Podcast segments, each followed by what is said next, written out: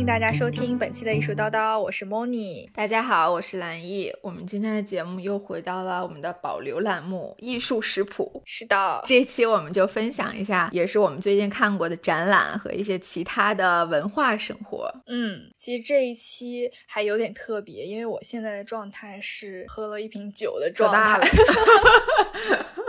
微醺，微 醺。嗯，刚看了一个 live 的一个演出回来，然后是三顿半咖啡邀请我们去的，很可惜来意在伦敦不能去，嗯，我就替他去了。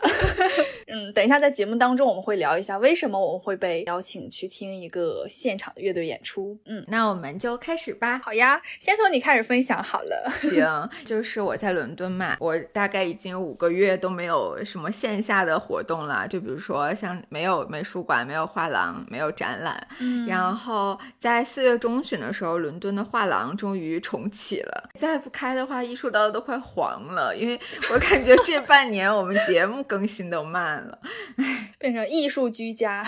对呀，然后五月中旬的时候，博物馆会开，然后我们录节目这一天刚好是就是博物馆开门前一天，所以我今天就主要分享一下我最近啊看过伦敦的画廊里面展览。比较喜欢的一些吧，因为我记得我们在第一期节目里面我就说过，想这一两年多多看一些画廊的展览，因为我觉得可能会呃看到很多比较有潜力的艺术家，然后新的艺术家或者是很前卫的作品，或者是一些已经很知名的艺术家的新创作。然后也是因为这一一个月就是画廊和博物馆的这个间隔期，我真的做到了，因为我平时上班，然后周日的话画廊不开门，所以我。就是每个周六都是在军训时看展，就是 真的是。然后大概这一个月看了四十家左右，对，哇，所以就是也想分享一下，就是最近印象比较深刻的。嗯，我觉得这一个月里面，我最喜欢的一个展览应该就是赛迪 HQ 画廊的一个展览。然后他的艺术家叫乌格罗迪纳，印象很深，是因为我现在依然能记得我走进展厅那一瞬间被惊艳的那个感觉。因为那个展厅是很空旷、很白的，就四周都是白色的，然后地上排布着很多玻璃做的蓝色小马，然后一共是十五尊，一进去就觉得啊。它好可爱啊，而且它颜色是深蓝、浅蓝等等不同的颜色，然后一下就让我感觉好像走进了一片非常纯净的世外桃源，嗯，就和外面的喧嚣好像都没什么关系了，就是这样的感觉。是，而且我还记得，嗯，你马上就分享给我了，嗯，特别可爱，你给我拍了现场的照片。是的，我其实看完 最大的疑问是，就是为什么这些马在。它的二分之一处都有一道明显的缝，它不是一个那种很完整的，就是里面没有瑕疵的，而是中间就是被分隔开的，好像上面下边拼在一起，不是一锅出来的。对。哎，但是我真的没注意，哎，就是如果不细看的话，看不出来。对对，呃，能看出来，就是只能说明我没细看。对，因为它上面下面颜色还不不是特别一样吧。嗯嗯。然后我在新闻稿里面找答案，但是很遗憾，它新闻稿写的非常的晦涩，我其实没太看懂。但是我大概理解一下，应该就是说它的这个马相当于是向天空和海折射了它的这个。蓝色，然后变成了一种有形的容器，然后它什么既是容器，又是身体，又是什么空灵的框架。嗯嗯，我还在展厅里面看了这个艺术家乌格他的画册，然后就看了一下他其他的一些作品嘛，然后发现他很多其他的作品都特别可爱，就是有那种灯泡，然后 还有小鸟。我觉得他就是会营造出一种空间感，而不是一个单个的作品。品，因为他把这些东西都遍布在这个展厅的各个空间。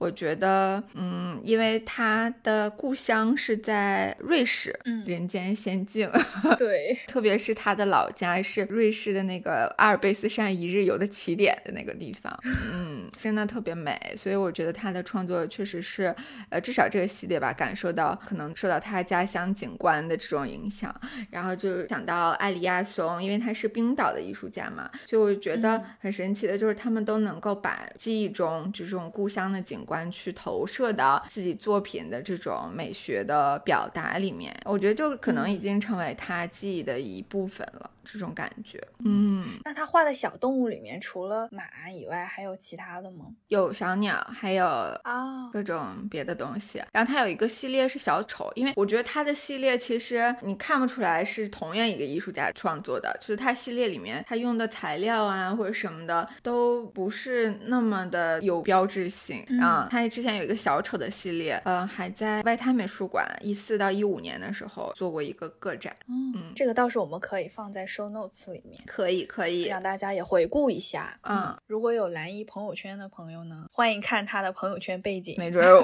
播出去的时候发现我就换了一个。这个展览还挺受欢迎的，在小红书上有很多呃，在英国的小姐姐都有去看，因为挺出片儿的，就很遗憾。但是我是跟我家属一起去看的，对他什么都没给我拍出来，所以你也只拍了小马。对，嗯，是的。你最近有看什么很好看的展览吗？嗯，我觉得近两个月吧，让我印象最深刻的是上海双年展。嗯，其实可以给不太了解的听众先稍微简单介绍一下上海双双年。展呢，就是顾名思义，它是每两年举办一次。那么最开始的时候是一九九六年是首届的，然后它是中国大陆首个国际当代艺术双年展，也就是说不光能看到国内的一些艺术家的作品，也能看到很多国际艺术家的作品。嗯，然后整个双年展作品非常非常多，我的计划是要大概去个三五次吧，因为我只去一次其实是看不完这些作品的。官方的宣传是说这一届双年展总共是有六六十。四位六十四组。艺术家带来了七十六件的作品，形式也特别多，包括什么雕塑啊、装置、手稿、绘画、表演、录像、电影，就是非常多的形式。然后这一次的违约创作达到了历年的新高，有三十三件，就是专门为双年展做的作品。哎，对。然后这么多作品当中，其实我对两件作品印象最深刻。第一件叫毛茸茸的地面 （Fluffy Ground），非常可爱，其实就是一个九分多钟的一个视频。作品，然后呢，这个作品特别有意思。就一开始呢，它就是用名词解释的方法给你解释什么叫 ground，就字典里面 ground 有多少个意思，再帮你解释字典里面 fluff 这个绒毛到底有多少的意思，然后配合它的影像诠释。它讲的是什么呢？你知道，一到春天柳絮开始乱飞的时候，就其实是有点恼人的。然后有的人就是会鼻子过敏啊什么的。杨柳树其实是非常难驯化的，尤其在城市里，你铺了那种柏油马路的地。地面，那你柳絮其实飞下来，它是不能伸到土壤的，嗯，它就没有办法再深入那种柔软的枯枝落叶分解层，在那扎根什么的。然后整个影片就讨论的是种子啊，什么关于杨树、柳树的特写呀，讨论这种自然文化属性啊。然后我今年感觉我关注双年展，竟然是因为他们请了王嘉尔做一个什么，嗯，形象大使，大概类似的吧。然后参与了一个小小短片，对我觉得。上海双年展很有眼光，是，而且他这个 slogan 还挺有意思的，一直就是爱他，爱他，爱他。然后实际上就是 art 这个英文单词的这个音译。哦，我以前从来没想过，就是 art 还有这个爱他这种意思。我觉得他这个点发掘的还挺好的。那另一件作品你比较印象深刻的是啥呀？还有另外一件呢，就是刚好我们之前的节目也有聊到的，就是你还记不记得思瑶有跟我们提到，呃。Pipi l o t t r i s t 一个瑞士的艺术家，记得对他的那个可以躺着看的，对吧？如果大家没有机会去看到 Pipi l o t t r i s t 的展，那么这次双年展就可以圆了你这个梦哦。对，就是那件作品吗？哎，其实不是。然后这件作品的名字呢叫《水的话语是鲸鱼》，然后现场呢有很多很大的鲸鱼娃娃，然后你可以躺在鲸鱼的身上，然后看天花板上面的一个屏幕的影像，非常可爱。后来我查了一下这个作品，才知道原来一九年的时候，伦敦艺术之夜也放过这个作品，只不过呢，当时大家只是像那种汽车电影院的模式，你知道吧？它只是一个。竖起来的荧屏，像电影院一样，然后你只是能躺在地面上。但是这一次的装置就有所改变，屏幕就变到天花板了，然后你可以躺在大鲸鱼的身体上，特别特别好玩，而且特别特别放松。就欢迎大家去体验一下。艺术家当时创作的源泉是什么呢？他就觉得这件作品的核心呢是在于要聆听。去理解我们所处的世界。所以这两个作品是我印象特别深刻的。嗯。然后刚好这个水的话也是鲸鱼这个作品呢，是基本上会走到展览快结束的时候了，那你也可以稍微放松一下，休息一下。对，这是我第一次去看，印象最深的两个作品。然后我打算在这个月的时候再多去看两次，因为我觉得上海双年展的票真的太良心了。就是一开始我抢早鸟票嘛，是二十块钱，然后我就想说，哎，是不是正价票肯定很贵？就正价票三十块，一直到七月份。好的，那我也讲一个，你讲一个，我讲一个。好呀，嗯，就是我昨天去看了一个画廊里面的培根的展览，Francis Bacon 和 Peter Beard 双人展吧，算是。但是培根的作品只有两件，只有一个是油画，另一个是一个。草稿类型的，然后因为我们之前做过培根的节目嘛，所以就是感情格外的不一般，而且之前在蓬皮杜一见也很震撼，对，就去看了。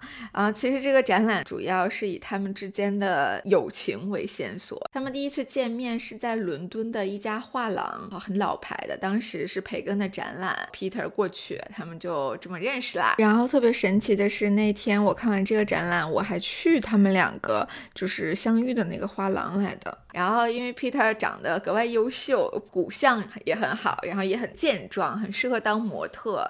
然后他就把自己的照片给培根，然后培根就以他为原型画过一组画。但是我觉得做培根的那个模特有一点好和一点不好。一点好就是你不用一直在那坐着，因为他用照片创作嘛，所以他就可能你给他几张照片就可以了，嗯，比较省事儿。但不好就是他以你为原型创作，就把你照片我吧我吧约。吧约吧，然后，对对对，就直接塞裤袋里，对，画的变形了，对，看不出来谁是谁。包括展览里面展示了很多他们之间的通信，就写的信，因为我们还讲过艺术家书信嘛，所以我也格外的，而且这次又是我能看懂的英语，所以说我就格外认真读了一读，就感觉确实在展览现场读信还是挺有意思的。嗯，然后我有一点感觉，他是不是在消费培根，还是怎么回事？因为他二零二零年才去世，就是去年才去世嘛。但是他其实这些创作都是在培根去世之前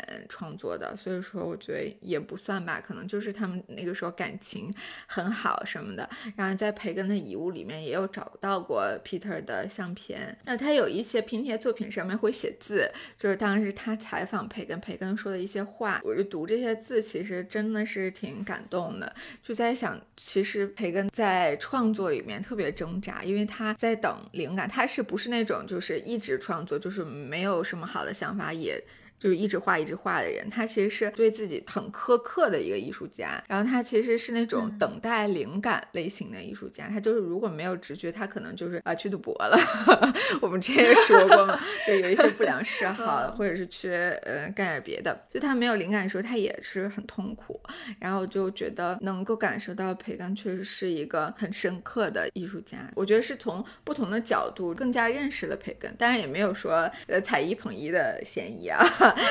请另一位，我也会继续了解一下。嗯嗯啊，而且我觉得特别好的一点，就是因为我们之前准备过一些艺术叨叨的节目嘛，一个是我对培根的理解又更多了，然后也更了解他的生平经历，包括他创作啊，然后他的一些嗜好啊，或者是创作的习惯，嗯，然后再看他的作品就格外不一样。对，而且二零二一年本来在那个皇家艺术研究院 RA 有培根的展览嘛，但是延期到了二二年，就是明年了。嗯，好遥远，是挺遥远的。对，然后包括我们之前做艺术家书信，我觉得就是很多艺术大道节目对我自己去看展览都有很好的影响，就是从不同的视角去看，嗯，而且还会有一点亲密感。嗯嗯嗯，对，就觉得这是我们做过的选题，然后其实我们一直也在深耕，就不是说我们聊完就。完事儿了，是的。其实我们还是在想要更多的去了解，然后随时随地可以分享给大家。嗯，对对对，嗯，哎呀，真羡慕你！哎呀妈呀，咱俩别羡慕了，我还羡慕你呢。哎，这样就很塑料啊。就一幅，没啥羡慕的，还不大点儿，但是画的真挺好。来，买一送一，再来一个。好呀，嗯，那你送一个呀？你送啊，我都我刚说完嘛。啊，行啊，那我送一个，那我送一个开头吧，就是给大家解答一下这个悬念。啊，就是说我为什么今天是喝了一瓶酒，然后呃，为什么去看了那一场演出？其实是三顿半咖啡，然后邀请艺术叨叨。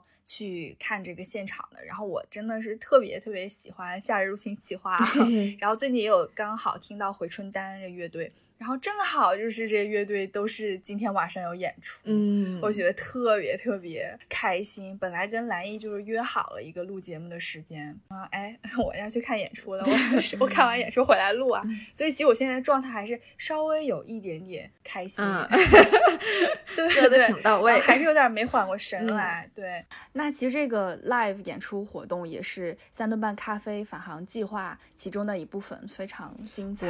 返航计划是有。很多返航点，然后去用空咖啡罐去兑换这些物资，然后就是一些非常有意思而且很实用，设计的也很好看的一些物资，比如说呃手机壳呀，然后新的这个咖啡盲盒，还有。那个艺术家龙迪设计的一个 T 恤，特别可爱，小飞机的那个，那个我觉得是我最想要的一个物资，嗯，而且他们还设置了一个呃返航点，是我特别感兴趣的，就是在一仓美术馆的起点艺术节里面，就是我觉得在艺术节里面就有这种以物换物的。就很有意思，你你去你感觉怎么样？我觉得还挺有仪式感的，就挺好玩的，因为你带着那么多空空的罐子，然后还五颜六色的都特别好看，然后你去兑换那些物资，物资设计的也都特别的好看。我觉得就是有一个重点是。他在那个起点艺术节里面设的咖啡点，他的物资一定要是，就是设计的至少要很有艺术感，包括他们做了一些很多艺术家联名的这些东西。而且我对以物换物这个形式很感兴趣，就是我觉得这个就一下就拉近了人与人之间的距离，而且你和。同样去换返航物资的人，就天生就有了一种很亲近的感觉。就我们好像是有共同的这个爱好，包括你和不知道你有没有和里面的工作人员聊天呀什么的。有啊，因为挺让我意外的，就是，嗯，其实大部分这个工作人员他们都是志愿者，然后本身就是咖啡的爱好者。然后我当时去带的那个空罐子，他们就研究我的空罐子，他说，哎，这个竟然出现新的口味了，我也想尝一下。就每个人都，嗯，特别 nice，就是特别友善。然后最后他还免费给我海报，然后还给我明信片。对我就是走的时候可以说是大包小裹的走的。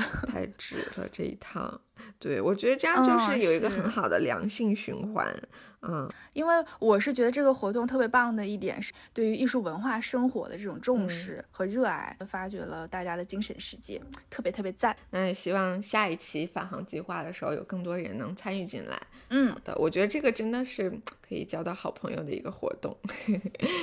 嗯，然后蓝艺的礼品呢，就寄存在我这儿了。等猴年马月他回国的时候呢，我就再给他。哎呀，哎，说到就是你之前去南京就看了同样乐队的那个演出嘛，然后你去南京不是还去看了两个展，也可以和我们分享分享。好呀，其实当时去南京是五一的时候，然后也看了两个展览，呃，其中一个展览是在金鹰美术馆，嗯，还有另外一个展览在四方美术馆。金鹰美术馆的特别之处就在于它是在一。栋高楼里，它在五十二层，就电梯坐上去的时候稍微有一点点耳压，但是你只要走进了那个五十二层之后，再放眼望去，哎，我是不是太实在了？这样，嗯，然后放眼望去可以看整个南京的这个城市的景色，我觉得也非常不错的体验。嗯，比较推荐给大家的一个展览就是《趣魅爆炸图：滑翔机与飞机》啊，虽然名字有一点长啦。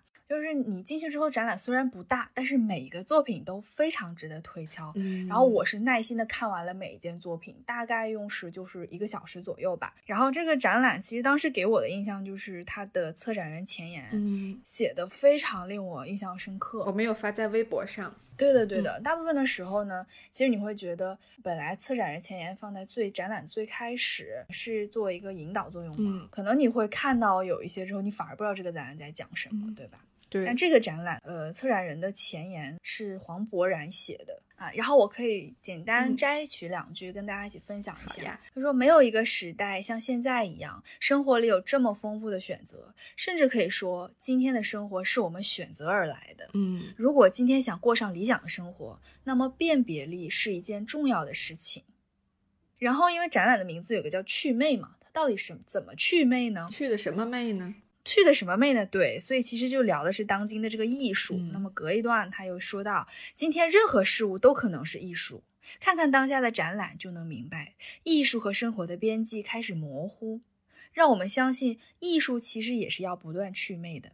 那么思考这种艺术是值得的，因为对艺术的祛魅也是对生活的祛魅。其实我的理解是，可能当代艺术并没有大家说的那么不好理解，嗯，所以要把当代艺术的那层面纱它去掉，嗯，所以整个展览你看下来，你也不会觉得看不懂，哎，你反而觉得哎很有趣。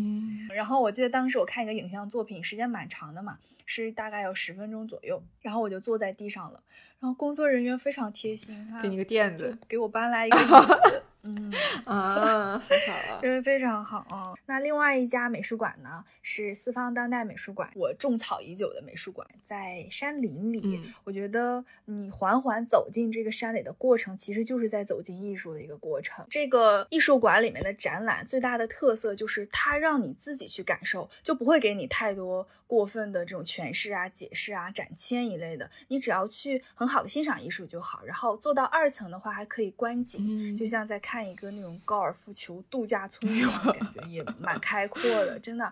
嗯，如果大家有出行计划顺路的话，十分推荐大家去四方当代美术馆。我之前知道四方当代。美术馆是因为它的创始人陆巡嘛？哎，那其实我这次除了去画廊看展览，我还去商场里看展览。其实不是商场，是商店吧？就是那个亚历山大麦昆的 Old Bond Street 老邦德街的那个旗舰店里面的展览。啊，我也是在小红书上，哎，我真是小红书重度用户。我在小红书上看见有小姐姐去，然后觉得还蛮好看的。因为之前就是错过了几年前 VA 的那个 Alexander McQueen 的大展，觉得还挺遗憾的。因为就是基本上看过那个展的人都会说，这是他们在 VA 看过印象最深刻的展览。我就想说，哎，到底有多好看？然后我就去了。其实，哎呀妈呀，推开门有点战战兢兢，因为我不是那种。就是去买奢侈品的人，然后我一进去，哎，我说我想那个去看展，他说啊，在那个二楼，然后我就上楼了。上楼以后，就是工作人员态度还很好，他说你来看展呀，欢迎你。然后我给你两张免费的海报，然后你可以带回家里。然后给我卷了两个海报，还啊，然后就跟我说啊，你可以照相，但是不能录像，然后你不能碰啊，然后可以随便看这样子。嗯，然后我就看了，哎呦我特别惊艳，真的太美了，都给我，我都下巴都掉了。真的太好看，天才设计师，真的，因为我之前看过 McQueen 的一个纪录片，就是大概了解过他的那个整个的职业生涯吧，确实非常天才。之前我没觉得他很美，嗯，也没太看过特别多的他的系列吧，就对他印象总是那种很暗黑的感觉，然后骷髅，对对对对对，就很暗黑。然后我这这次他们展示的有一个印象特别深刻的，叫 Sarah Band，是二零零七年春夏。系列的，然后当时里面有一段影像，就是在秀场上嘛，他们当时做了一件裙子，上面是真的玫瑰花，然后是在模特上场前的最后一分钟、最后时刻安上去的，因为那花要不然就蔫巴了嘛，然后然后模特就是一路走，花就一路掉，就是。哦，就不在乎说把它一定要牢牢的安在衣服上，就那个场景特别美，就觉得好像这个已经不是时尚，或者是单纯是为了实用的那种。衣服了，它就是艺术，就是像是一场艺术表演一样，所以我觉得很多秀场真的还蛮值得看的啊。因为我之前看过很多阿哈喽喽的那个秀场的分析嘛，所以我觉得还挺受用的。就是也看到它这个系列的设计的灵感来源有三个。一个啊，四个吧。一个是库布里克的一个电影，叫啊《巴里林登》（Barry Lyndon），一九七五年的一部电影，很经典。然后另外一个是艺术家戈雅的人像，因为戈雅的人像她挺特别的，怎么说呢？她就不是那种雍容华贵的美的那种，而是很有特色，就是也有点古怪吧，也嗯。然后还有第三个灵感来源是一个疯批名媛，叫马切萨·路易萨·卡萨。对，然后还有一个第四个灵感就是花园里面的那个花。然后我比较不熟悉的是马切萨嘛，然后我就查了一下它，我才发现就是它特别特别有名，它属于那种十九世纪到二十世纪那种世纪交接。大概这个时期的时候，一个非常有名的社交名媛吧，然后他举办的聚会曾经就邀请过毕加索，然后给毕加索留下了终身难忘的印象。我觉得可能是留下了心理阴影，因为有人说写书就是说他的这个聚会上面就很华丽嘛，就是我觉得华丽倒是还好，印象比较深刻的是他用很多动物，就比如说放蛇呀，在地毯上放蛇。然后那个蛇不是就普通的小水蛇，而是巨蟒，就是那种大蟒，对，大蟒蛇。就这人很离谱，真挺离谱的。他是，呃，就离谱，对。然后他他说自曝啊，说他在半夜的时候在威尼斯里面啥都不穿，真空穿一件皮草的斗篷，半夜遛狗，就在街上遛遛，嗯，就。就很真挺离谱的，然后 然后也很挥霍，最后也挺潦倒的，最后在英国去世了啊。不过他的很多实践就还蛮有艺术性的，只能说，嗯嗯，所以说他这个系列也受到了嗯这个马切萨的启发。对，真的感觉，而且就是它这个展览应该 成为 V&A 的那个呃源于自然的时尚的一部分。它很多都是从自然里面取的灵感，就是花啊什么的，太好看了。而且我就觉得。虽然说他已经把那个花啊什么的复制的特别美了，但是真的就是他把真花放到裙子上的时候，就是你不管什么材料、什么纺织都做不出来的那种质感，就真的特别震撼。我觉得我都挺感动的。我 看这个衣服啊，对，然后里面有很多他创作这个系列的一些手稿呀，就是他怎么从一张照片，然后再设计，包括他这个衣服的结构什么，让我很开眼界。嗯，而且我最近还听了那个博物志做的那期设计互联的源于自然的时尚那个展览的节目，我觉得也挺好。因为我之前在英国看过这个展览，但是我是最后一周去看的，所以就是有点走马观花。而且我不觉得那展览很好看，一开始的时候，可能是因为我知道的太少了，就是去看的时候。但是听了这些节目的时候，我就翻出自己的相册再去看，就有了很不一样的感受。然后我觉得在深圳的朋友可以去。看这个展览，嗯嗯，然后也推荐 McQueen 的纪录片，好看的是。然后我还有一个去的一个场馆，它甚至都不是一个画廊，它是一个废弃的游泳池子啊。然后我一进去的时候，其实挺害怕的，因为就感觉好像进了一个什么密室逃脱的空间一样，就灯光很暗，然后好像走到了一个什么 生物体内一样。但是我走着走着发现。最吓人的 在后边，就是我走进一个房间里面，然后看到有一个比泳池还大的章鱼在动，然后定睛一看是一个人在表演，然后就觉得这个项目还真的挺有趣的。然后我就看那个 Time Out 上面说是伦敦目前最极端的一个艺术表演。对，然后但其实我看完觉得好像我还不是特别理解，所以就在我一筹莫展的时候，我看到 Molly 说他在这个展览里面做助理，然后我觉得在展展厅里面就是待时间比较久和待几分钟去看感受肯定很不一样，然后包括和艺术家接触啊，然后听艺术家采访啊，会得到很多。呃，很珍贵的一手资料，所以我就今天非常开心，邀请到了 Molly，然后请他和我们分享一下，就是这个在这个有点神奇的展览工作的一些经历。嗯，Hello，Hello，Molly。呃，我其实也是艺术叨叨的小粉丝，我也我也很开心能够这次邀请我，然后分享一下在这个里面工作的呀，包括和。对这我自己对这个展览的一些理解。嗯，好呀，好呀。因为我最开始的时候知道这个展览，就是因为你分享的，觉得就是在泳池游泳馆里面办展这个想法，让我觉得很有意思。但其实我真的不知道里面有这个表演，所以我去的时候非常。呃，惊惊喜惊吓，就是就是我没想到，对，展览的名字叫 Transgenesis，那这个翻译过来是什么意思呢？就是转基因。其实我我个人的理解其实有三个方面，包括我听了艺术家 Agnes 他的一些采访，他有讲到，其实第一个是说他的作品其实就是是一个转换的过程，因为它分为三个部分，你可以看到有三个展厅。呃，就是第一个是那个红色的进入的那个通道，然后是那个是白沙子上的那些它的雕塑的作品，主要是。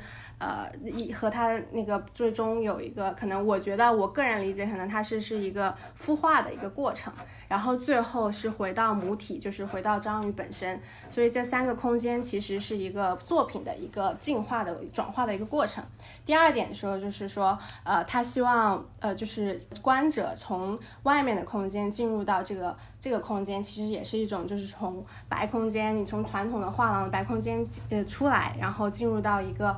呃，可能更接地气或者是更野生的这样一个环境里面。然后第三个就是说，其实艺术家本人是一个酷儿艺术家，他会，他是有在这个展览开始之前就有呃吃一些激素，所以呢，对他来说其实是。个个体自身的一个转变，然后他在家他在接受采访的时候也说，他从这个章鱼里面，呃，就是他，因为他每天每天其实是有八个小时的表演，然后他要表演二十三天，非常长时间的这个表演，他需要。嗯，我可以揭秘一下，就是他是怎么进入到这个章鱼里。好呀，好呀，我很好奇，因为你看到他好像是悬浮在那个，他好像没有一个支点，就是就我觉得有一些你知道那种街头表演艺术家里面，所以我也很好奇他怎么进到里面的。他其实呢，就是那个章鱼那个鼓鼓的那个他身体的那一部分，其实呃我们是会在那个泳池里。下一个那个就是扶梯，然后它从底部，然后底部底部走呃爬上去，然后它上面其实是有个平的，会我们会递呃自行车的那个座椅啊，然后然后他就会坐在这个座椅上，但是其实他是穿着成人纸尿裤，因为他是每天八小时嘛，他相当于他早上吃了早饭以后，他可能中午就会吃个香蕉，就我我会他如果他需要吃香蕉，他就告诉我，然后我递给他一个香蕉。然后我们这样吃香蕉每天，对，嗯，慢慢的，因为已经差不多快到尾声了，这个展览，呃，他现在就是身体感觉到严重的透支，因为他需要一直反馈给观众。然后我看有人算，就是他总表演的时间会一百八十四个小时这样子。那我有个问题，那他比如说每天表演八个小时，他会偷懒吗？呃，是是这样，就是我们一旦没有没有观众走进来，就是说他其实是会休息的。哦，这样子，那我觉得还是很合理的，要不然这样真的受不了。对我，我研究了一下他之前的一些呃表演艺术的作品，但他其实本人是非常清水的，然后，然后他很很喜欢和海洋啊，包括和水，呃，以及呃海洋的生物有一些联系的。他本人也是那个 Gucci 的模特。走秀模特，嗯，说他的爸爸是一个水手，这样子，对，对，就是他会觉得水下是一个很安全的地方，就是我觉得还挺惊讶，因为很多人觉得会觉得水是一个，或者是大海是一个危险的地方，就是所以说，我觉得他的这个想法，然后基于这个想法去做的这个项目，就是理解上去就很不一样，就是如果你想象。就艺术家，他基于水是危险或者水是安全这两种概念，他做出来的东西会是完全不一样，或者做出来这个东西你进去看感觉也完全不一样。对，嗯，他现在我我看他 Instagram 上对自己的那个描述叫呃想要成为一条鱼。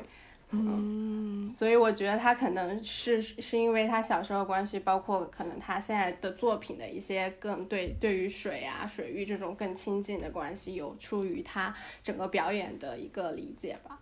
然后包括我看到，因为他就是这个他的这个表演是在那个废弃的游泳池里面嘛，嗯，所以他就很深，这个东西很大。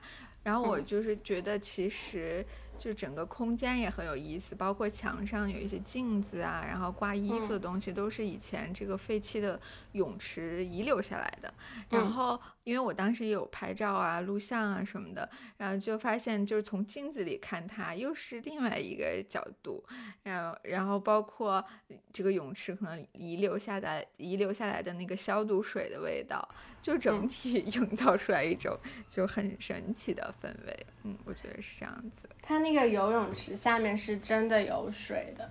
哦，对，因为我要穿鞋套，然后踩进那个水里，再把它把那个那个扶梯给搬上来。天呀，那那个水是干净的水吗？嗯，并不是。啊，我净问一些不关键的问题。他他他吃的香蕉都会把香蕉皮扔到那个水里。哎呀妈呀！对，我觉得就是从一个很内部的生物内部的视角去感受看事物，是我的一个很大的收获。对对对，啊，好呀，那今天谢谢牟利，然后也欢迎伦敦的小伙伴关注牟利的微博和小红书，和他一起看展览。谢谢，然后，也谢谢牟利和大家分享。嗯。谢谢。哎，那其实我最后比较想分享的呢，是一个已经结束了的活动，就是在西岸美术馆之前举办的一个法国新浪潮电影的鉴赏活动。之前不是因为你吗，我就种草了 Shake Moment 的法语课，然后我自己也有报名，一直跟着学。然后这次西安美术馆法国新浪潮电影，我就觉得嗯，应该是法语的，我就想全方位的也在巩固一下法语，所以就去看了这个影展。它是跟法领馆合作的，然后放了三部电影，呃，分别是《色宝的雨伞》、《五至七十的克莱奥》。还有《灭世》，那这三部电影呢，其实都是源自法国新浪潮时期。那还是简单介绍一下什么是新浪潮吧。就是在一九五零年代末，大概呃，在法国就兴起了一个电影的运动，在六十年代中期的时候达到了高峰。既然说是新浪潮呢，其实大家也能知道，它应该拍摄手法呀，以及它的很多概念上都非常新。那么这场运动也。被公认为就是，呃，传统电影和现代电影的一个分水岭，所以大家可想而知，这是非常非常重要的一次电影界的运动。它其实就比较强调这种主观的现实主义，强调导演的这种个人风格，所以你也会看到影片当中有很多。呃，还蛮奇怪，然后你会觉得，哎，还蛮荒诞，然后但是又很好玩的一些手法啊、技巧啊。如果大家感兴趣的话，就哪怕你搜“法国新浪潮”这五个字，在任何学习资源网站上，你都可以学到很多东西。嗯，如果感兴趣的话，之前我们在一月艺术食谱当中也分享了戈达尔的电影，那么戈达尔也是法国电影新浪潮非常著名的一个代表了。其实我很想赞扬这个活动的点在于。首先，美术馆提供了这样一个可能，就是让大家来观影。嗯，然后其次还有一个小小的细节，就是因为本来新浪潮里面其实有很多很先锋的那种画面呀，或者是手法嘛，就是我看大部分的观众都是年轻人。然后在观众席当中就看到了一对老爷爷老奶奶，哇，我就目光就被锁定了。我就觉得，首先他们在年轻时候应该其实就是蛮热爱艺术，呃，也蛮热爱这个电影新浪潮的。然后他们竟然能在就是看起来也有也有七十多岁了，应该对，然后还能来拉手一起一起来看，对的，一起来看这个影展。我觉得这是我眼里非常非常浪漫的事情，嗯。就浪漫至极，嗯，对。然后我们呃上周刚好莫妮票买多了，然后 太实在了。对，请我们听众去看了一场话剧，户外的话剧。然后是我特别喜欢的播客的主播跳一跳摘到的果子的朱怡小椅子，他是编剧啊。然后因为我基本上那个播客每期都听，所以说我特别喜欢他。然后我也挺期待，就是他编剧的作品是什么样子，因为我觉得他是那种。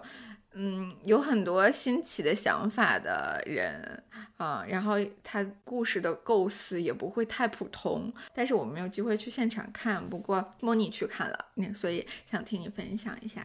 好呀，好，就是嗯，这个话剧首先它其实是比较有特点，它是户外的这个戏剧，在那个上汽上海文化广场的室外搭起来的一个舞台。然后它其实这个话剧的名字叫《室外》，就是世外桃源这个室外是一个黑色喜剧，讲的主要是。一个中产阶级家庭在郊区买了别墅，想要追求世外桃源的生活，但是另一方面呢，又讲了几个离开土地进入城市生活的农民的故事。其实这部剧一开始给我的视觉感受呢，有点像是校园剧，因为舞美有一点点简单。但是后来看进去了，我才慢慢发现细节的设置都特别精巧。比如说别墅的大小和旁边狗窝的大小是一样的。剧中所有的角色他们开的车只有儿童电动车那个大小，就道具和实物的这个比例不是一比一的，而是那种刻意被扭曲的，所以反而而增加了那种讽刺和荒诞的感觉。还有一些角色的设定也挺有意思的，比如说。怀孕的羊、吃鹅的狗、控诉的树，啊，就是这些，都是很荒诞的一些角色。其实整部剧的一个关键词就是土地，然后我觉得编剧谈论的也蛮深刻的，传达出了一个道理，就是宇宙本身没有安排谁是世界的主角，是人类将自己。作为了主角，把他人视为了配角。但是，就即便如此，在永恒的时间面前，土地上所有的生灵也不过就是匆匆过客。说白了呢？嗯，比如说在国内这种情况啦，即便你买了房子，它也不会永远都是你的，你只不过是拥有七十年的产权。所以在看的时候呢，我心里就一直很佩服朱怡，我觉得，嗯，真的是太优秀的编剧了。嗯，好多我们听众群里的人都自己买票了，因为因为挺便宜的嘛，八十块钱。对对对，没想到，嗯，对。然后我真觉得艺术叨叨的听众也是跟我们像好朋友一样，就互相推荐很多东西，然后发现我我。我们喜欢呢，他们也很喜欢。对，然后大家彼此在一个群里面，就是真的就是分享很多精神世界。是的，我们开始看那个海报嘛，然后你说，哎，这个怎么这么像那个 格兰特伍德的美国哥特式？然后那幅画，对，然后里边还有什么还原的羊？你不是说有那个鹅什么的吗？也都那个元素加到里面了。对对对，我后面就是再去看这幅画的时候，它确实是，就他们的内涵都很像。对，我觉得这个还挺有意思的啊。那我觉得我们最近过得还都挺精彩的。因为解封了吗？啊，对对，因为我不是看了四十多个画廊嘛，也感受到了有点趋势吧，就是这确实是黑人的艺术家真的是在画廊里面的展览变多了，而且特别自然，就是不像 Black Lives Matters 刚开始的时候，就是感觉很生硬。就比如说当时 R A 的那那个下展嘛，Summer Exhibition 的时候，我都能感觉到故意 在里面加了一些。呃，就是黑人的艺术家，而且在一开头或者是放在特别明显的位置。然后，但是这次的话，就是真的是看到了很多非常有才华的，嗯，黑人艺术家的作品。然后，包括一些黑人的策展人。然后，除了这一点呢？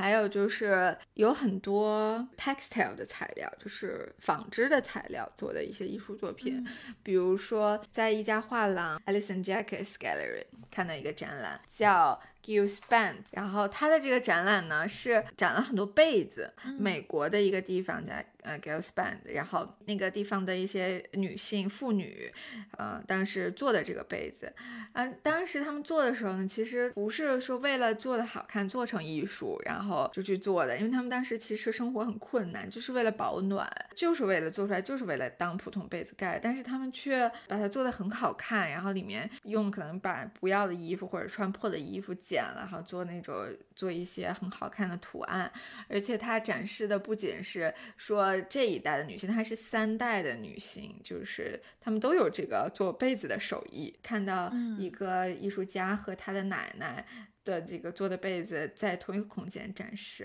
然后就还挺觉得很很不错，确实是就能看到这些被子的使用的痕迹，比如说上面有鹅卵啊啥。对对对对，嗯，对，觉得好像之前呃，艺术圈有经历过一段时间，觉得说 textile 这种纺织不是艺术，或者说不是不能作为很高级的艺术，但我觉得现在可能会慢慢更重视这个。嗯，哦，对，我还有一个去的觉得挺不错的画廊是 Sachi Yes Gallery，是 Sachi 的女儿开的一家画廊。最近在展示的是一些抽象的绘画。嗯，我觉得还很喜欢。然后我还有一些看画廊的 tips 想和大家分享，但是我不知道是仅局限在英国，还是说在国内也是差不多的。一个就是呃，最好还是提前预约，因为我基本上就是 walk in，我会就是遇遇到路过了，然后就走进去。但是除非是那种很大家都说约不上的。哦，在上海好像。就直接进就行，对，因为没有太多人。是的，就除非很热门的展览。然后第二个就是，就怎么去看新闻稿，因为画廊的展览里面不会说有很多展签或者有很多东西材料去解释这个作品什么的，可能唯一的材料就是它的 press release，它的新闻稿。对，那新闻稿一般就是呃第一段就会说这个展览主要是讲什么，然后。中间会介绍一些展览里面比较重要的一些作品呢，然后最后可能介绍一下这个艺术家的职业生涯，或者是他之后有什么艺术项目的这个计划这样子。但我觉得就是新闻稿它会嗯解答你看展的很多疑惑，比如说我。看那个呃乌格的那个小马的展，我就有很多疑惑，但是我基本上都在新闻稿里面得到了解答。但是你也会有很多很无奈的时候，比如说他写的什么东西你看不懂，因为他画廊里面就写的，我觉得不是很大众的语言，就还是很艺术艺术圈的语言。对对对，是这样子的。啊，然后呢，就是看作品，它会有一个作品的清单，对着看可能会更清楚一点，因为它旁边不会是，基本上不太会写，就这个作品是什么啊，然后。嗯，还有一个比较让我印象深刻的就是工作人员，因为画廊的工作人员哈，我不知道为什么就那么高冷，然后 不是我偏见，因为我看了这么多，我觉得也有一点印象吧，就是有一部分确实很势利的那种感觉，就是他对你微笑是皮笑肉不笑，就是你看他，然后他就笑，你还没等转头，他笑容马上消失了那种，真的，我一点都不夸张。嗯，对，就在赛迪画廊，我可以直接说。然后 David Weiner 的那个画廊前台的小哥就是态度很好的。然但是我觉得可以理解的是，因为画廊它本身可能更多的收入不是说对观众的收入，而是你就是去卖作品的收入。但是你怎么知道谁可以买呢？潜在买家。对呀，对呀。但是但是我只能说我能理解他可能是这样的。但是我觉得，嗯，对我来说就是或者。是对那种只是去看展，目前暂时还没有计划去买作品的人，观众来说，别因为别人或者是因为他们就影响自己去看展的心情。嗯，我真的觉得遇到那种人很影响心情。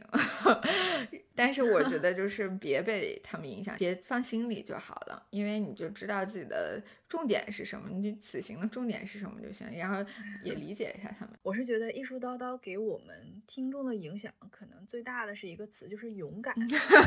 我们好像一直都在强调说，哎呀，别怕，没有门槛，进去去看。对，就是包括画廊也是，你不要觉得这是一个哦，只是一个市场买卖的一个场所，它既然免费对的公众开放，就有这个权利走进去。那你走进去之后。后就开开心心的看展，不要受其他的因素影响。对呀，我觉得就是这样子。因为如果他只是想对藏家开放的话，他完全可以就是 by appointment。既然他就是。那个对大家都开放的话，当然就是可以进去看的了。嗯，我还会就是，当然我很少问啊，但但是我有一次就是问了价格，我觉得其实压力真的挺大，就是 会有一个人专门出来西装革履的，然后给你介绍说这是他什么什么什么时候创作的作品，然后就是我问了一下价格，就一张啊很小很小的画，八千五百美美元，好像是挺贵的。嗯，对，还有一个就是画廊它的展览都很小嘛，所以不像博物馆的展览，你就是计划我今天去看这一个展就够了，然后我可能就累了，接下来我就再吃点东西回家了。画廊的展就如果你只去一个，你会觉得很亏啊，就这么点儿啊，就看这几分钟就出来了。所以我的建议就是可以计划一下，然后多看几家，因为我觉得至少伦敦这边或者上海那边的画廊都是比较聚集的，然后就是可能隔着几条街走一走，就是多看一看，而且偶遇也会遇到很多惊喜。嗯，是的。那么又到了本期的福利环节，感谢三顿半咖啡给我们听众的礼品。那么我们会在小宇宙的评论区选取六位幸运的朋友，然后赠送返航物资，就是我在节目当中提到的那些，很诱人。嗯。所以大家多多到小宇宙的评论区来跟我们互动吧。然后现在上海和伦敦 都已经马上快到夏天了，但是呃其实还是春春天吧，算是春天吧。我觉得春天还天气啊什么都还挺适合看展览的。然后也在节目的结尾给大家分享一首，呃，我之前在早年间在尤伦斯做志愿者认识的一位朋友他的歌，嗯。哇，好啊，好呀，雷闪闪的春游，拜拜，那我们下期节目再见，谢谢大家，拜拜。